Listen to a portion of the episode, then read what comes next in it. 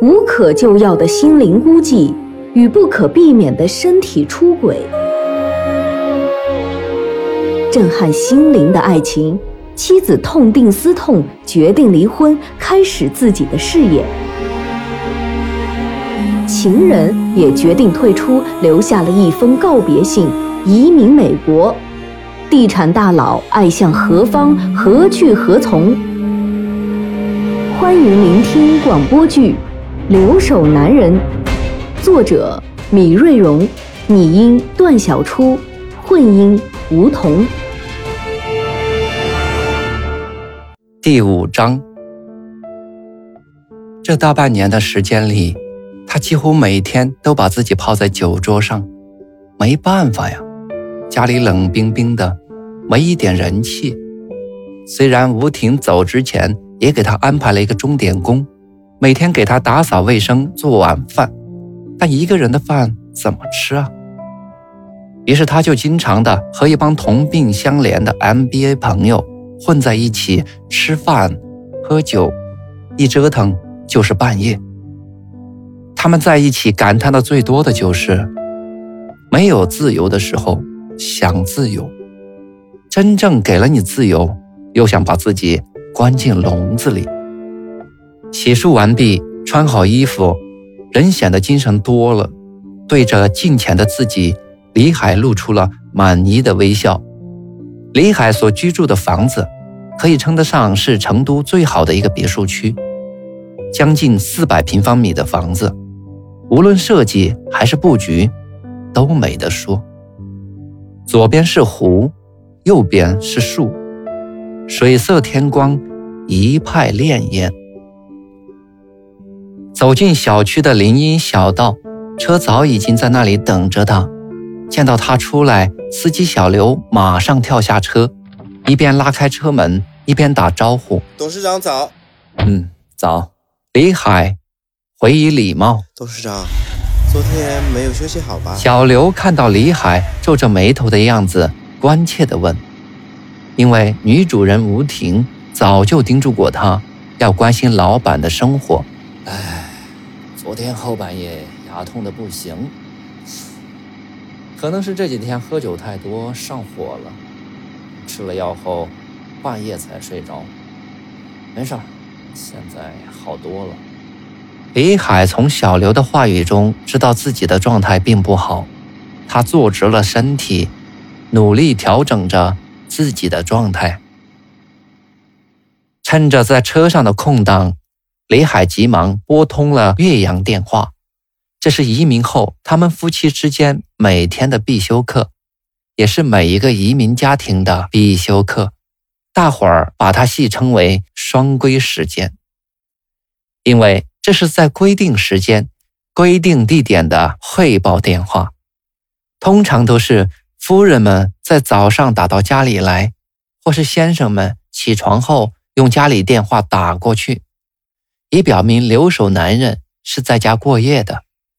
当然，是不是一个人在家过夜，就只有你自己才知道了。婷婷，吃饭了吗？今天怎么没打电话过来啊？害得我今天本来约人十点谈事都耽误了。这时候。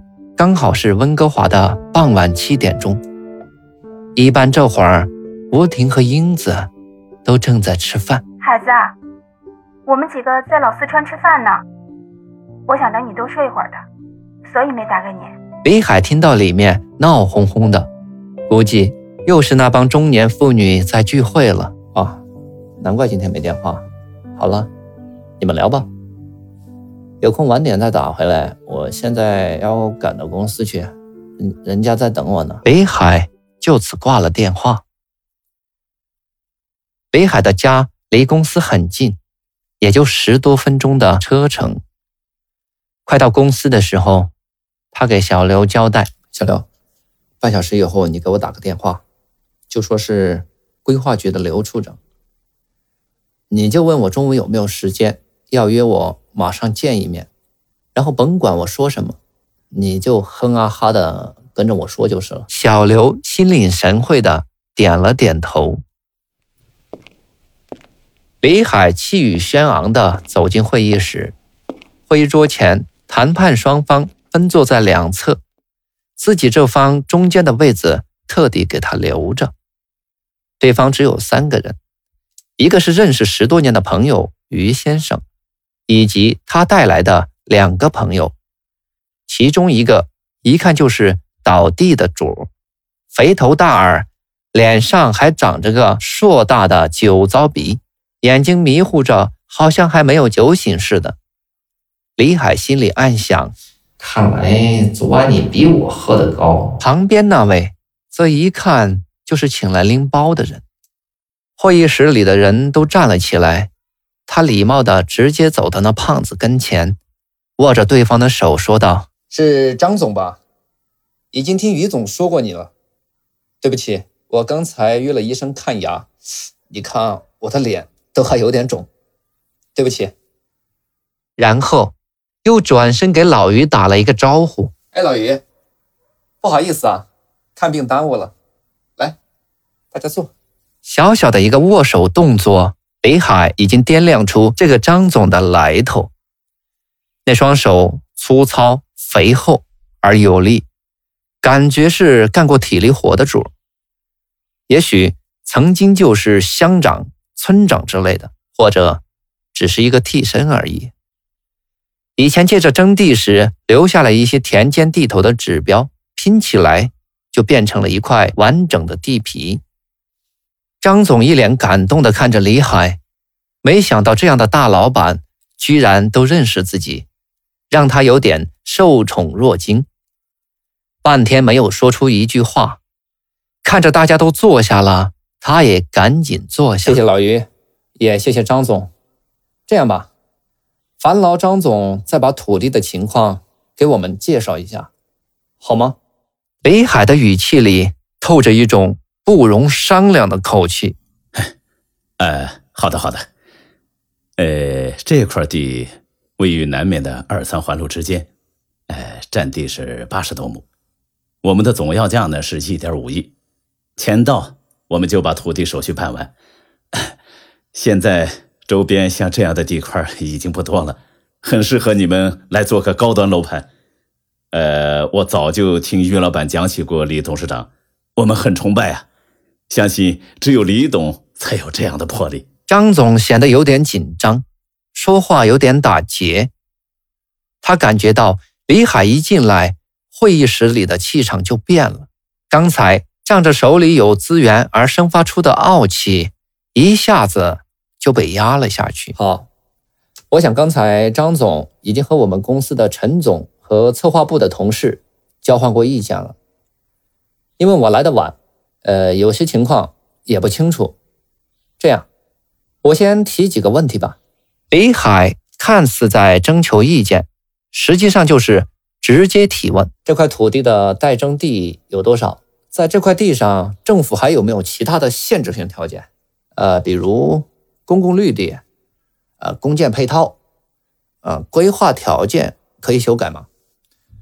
容积率可不可以提高一点？如果要改，这个工作该由你们来完成吧？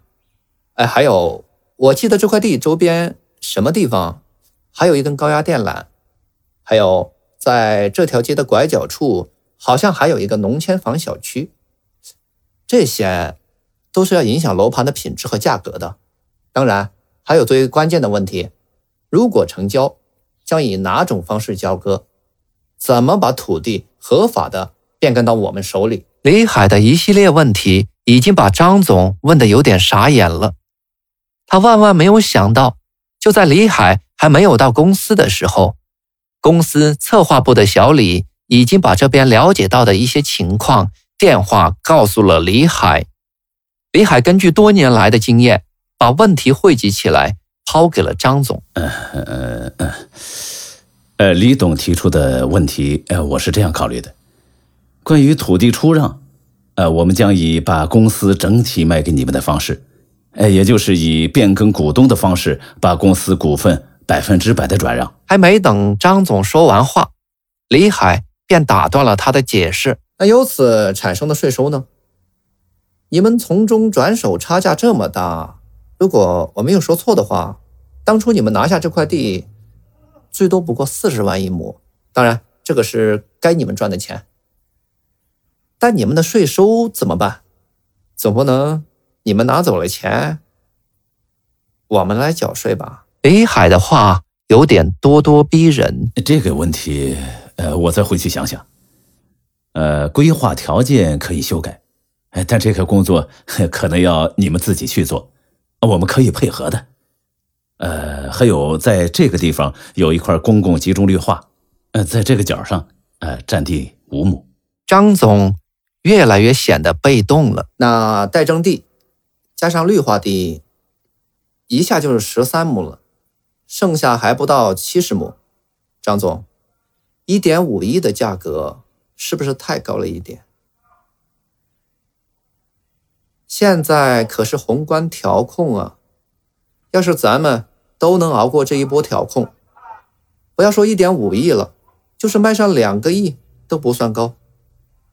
因为按照经验，几乎每次调控完了都会是一个更高的反弹，房价每平方米至少要涨上好几百。但现在谁压得住啊？要不是政府催你们缴完地款，我想。你们也不至于卖了它吧，张总，也请你们站在我们的立场上想一想。先不说这绿化公园谁来实施，就这剩下的七十亩地，按现在的容积率计算，也就可以修个七万多平方米的建筑。这楼面地价每平方米都快两千元了，加上建安成本和报建的费税什么的，综合成本就是四千多。你知道？二零零五年，绿阳公司在南面开盘的亚利桑那电梯公寓多少钱吗？每平方米三千五百元。人家是上市公司，不好卖，敢压呀？咱们本地的小公司可压不起。人家东海名城开盘时均价也就三千二，当然后来又涨了一些，但现在毕竟是。敏感时期，就怕大家扛不住啊！李海几乎不容张总插话，先给人家上了一课。李董，你说的很专业，但是今年的房价不能跟两年前的价格相比啊！现在绿阳的亚利桑那电梯公寓的价格不是已经涨了一千多了吗？所以。我们也是考虑了开发项目的成本问题，现在这价格是不高的。张总还想说服李海，好，你说到价格，咱们就来讲讲价格吧。现在南面房价起来了，那都是外地了的大公司给硬拉上去的。你知道在同等区域，我们本地楼盘和外来大公司的价格差是多少吗？每平方米五百到八百元。所以。你的地价高了，你这价格只有卖给那些上市公司，可是人家绝不会从你们这样的公司手里接地，人家有政策扶持，要地直接去拍卖，地款还可以缓缴，所以我实话告诉你，这地价确实高了。你知道，二零零七年对房地产是什么年吗？是调控年。明年的价格能上去吗？市场不被控死就不错了，哎，对吧，老于？这方面老于是行家。还没等李海说完，手里的电话就响了起来。李海看了一眼，马上接起电话：“喂，我是李海，哪位？哦哦哦哦，刘处长，你好，你好，你好，有什么事找我吗？”李海边接电话。边用余光扫了张总一眼，显然刚才的一番话已经把他给镇住了。你的意思让我到规划局来一趟？又是条规问题？现在吗？好的，嗯，那我马上过来，我们见面再说吧。啊，哎，再见。北海放下电话，对着张总说：“哎，张总，对不起啊，规划局的刘处长让我马上过去。”我们正在建设的叠峰阁二期，政府要求必须把百分之七十的户型调到九十平方米以下。你看，现在政府管得多具体，已经直接干预到市场的需求上了。张总啊，你们也回去再商量一下。我知道你后面还有合伙人的，我觉得价格高了一些，付款方式上也要商量。在政府那里拍地，也有个付款的期限，你们不能要求一次性付清吧？有什么情况，你再让老于跟我再联系，要不陈总他们也跟你保持联系。哎，老于，这是你要帮到底的，对吧？嗯，好吧，我们再谈。说完，李海已经出了会议室，留下完全被李海一席话打懵了的张总以及陈总一干人。目送李海离去，老于转身对张总说：“你看，我就说你们价格高了吧？人家李董给你算的多清楚，就你这价，再找谁都不敢买。哎，你回去好好考虑一下。哎，陈总啊，呃，不好意思啊，呃，我们先回去了，这个有情况呢再联系啊。”陈总他们。把客人送到电梯口，门刚关上，几个人便相视而笑。李董太厉害了！你看，李董进来之前，那倒地的牛都成什么样了？啊，我们这地啊，有很多大公司都想要，我们正在和东海谈，绿洋啊也抢着要的。但是老于总说，你们李董和他是兄弟，所以一定要推荐给你们看一看。小李学着张总的口气说话，结果。李董进来一通神侃，他就没话了，呵呵，太有意思了。这些人就知道算自己要拿走多少，从不帮别人算算账。小李，干得不错啊！你中途把情况电话告诉李董，有功劳。我们这出戏演得不错，等着他们第二次报价吧。李海走出大楼，便上了汽车。咱们到华西口腔医院去看看急诊吧，要不今天晚上饭都吃不了。小刘，不错。你的电话打的正是时候。李海上了车，就表扬起小刘来。嗨，我就是拨了一个电话，还不是您教的吗？有效果吗？太有效果了。我估计这小子这会儿心里还是七上八下的，赶紧给他背后的隐身人报告去了。这地块不错。说完，李海又拨通了陈总的电话。小陈，呃，这块地真的不错。价格也真不高，千万不要跟丢了。你赶紧安排人把方案摆一摆，做两个方案，一个是按他现在的一点八容积率做，另外一个按照全部十八层或者更高的来做。反过来算一算，容积率是多大？下面你先约一约规划局刘处长，看改这个规划条件要什么要求。如果代价不大。我们就增加容积率，把面积做上去，然后再给这个老兄磨价格，注意控制节奏，不要放跑了啊！李海敏锐的感觉到，这是一块可以做出好项目的地块，他不愿放过这个机会，但又不甘心让那些倒地的人占了太大的便宜。放下电话后，李海忍着疼痛，闭目养起神来。刚一闭眼，电话铃声又响了起来。李海一看，号码陌生，便接通电话。突然，一个脆生生的女声把他吓了一跳：“海哥，我不会电话你就不接是吧？我是圆圆，中午请我吃饭吧，我有重要的事情跟你讲。”刺耳的声音让李海本能地把电话从耳边挪开，直到对方稍作停顿，便立刻打断他的话，说道：“说完了。”你打电话能不能选一选时间？你以为所有的人都跟你一样没事儿啊？还有，你打电话的时候能不能轻点声？这是移动电话，你以为是电影《地道战》那会儿对着空心管喊话，比谁的声音大呀？对不起啊，海哥，我以后一定注意说话时淑女一点。海哥，我是想约你一起吃午饭。前几天航空路才开了一家鲍鱼火锅，投资的都是清一色的美女老总，可火了，都说好吃。我天天减肥能吃多少？不就是想陪您去吃一吃吗？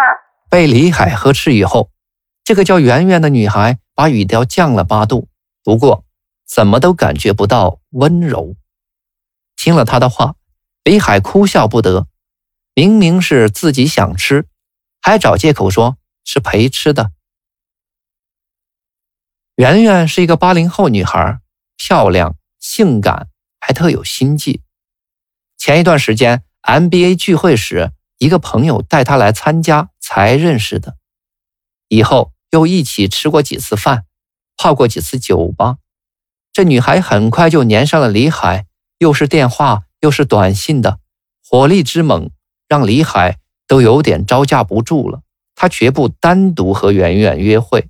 前几天看见圆圆的电话进来，都不敢接，只是过段时间才回一个电话，说是自己太忙了，开会谈项目什么的不方便接电话。就这样一次一次的搪塞，没想到这次他变聪明了，换了一部手机打过来。好了好了，圆圆，谢谢你还关心我的吃饭问题。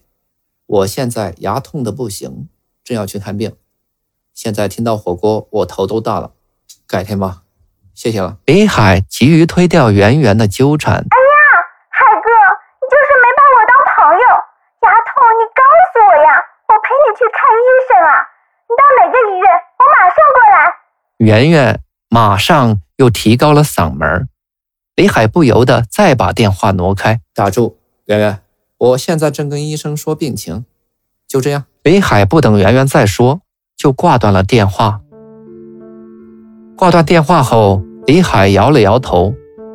像圆圆这种典型的有头无脑的女孩，他根本就看不上眼。无论在什么场合，他们关心的永远是这个名牌、那个名牌，再就是餐厅、酒吧、夜总会。遇到李海他们谈起政治、军事、经济问题时，就只能眨巴着空洞的大眼睛，充满崇拜地看着他们。李海喜欢智慧的女人，当然也要漂亮。吴婷就是这样的女人。感谢聆听、关注、分享，本章播出完毕，敬请期待下一章节。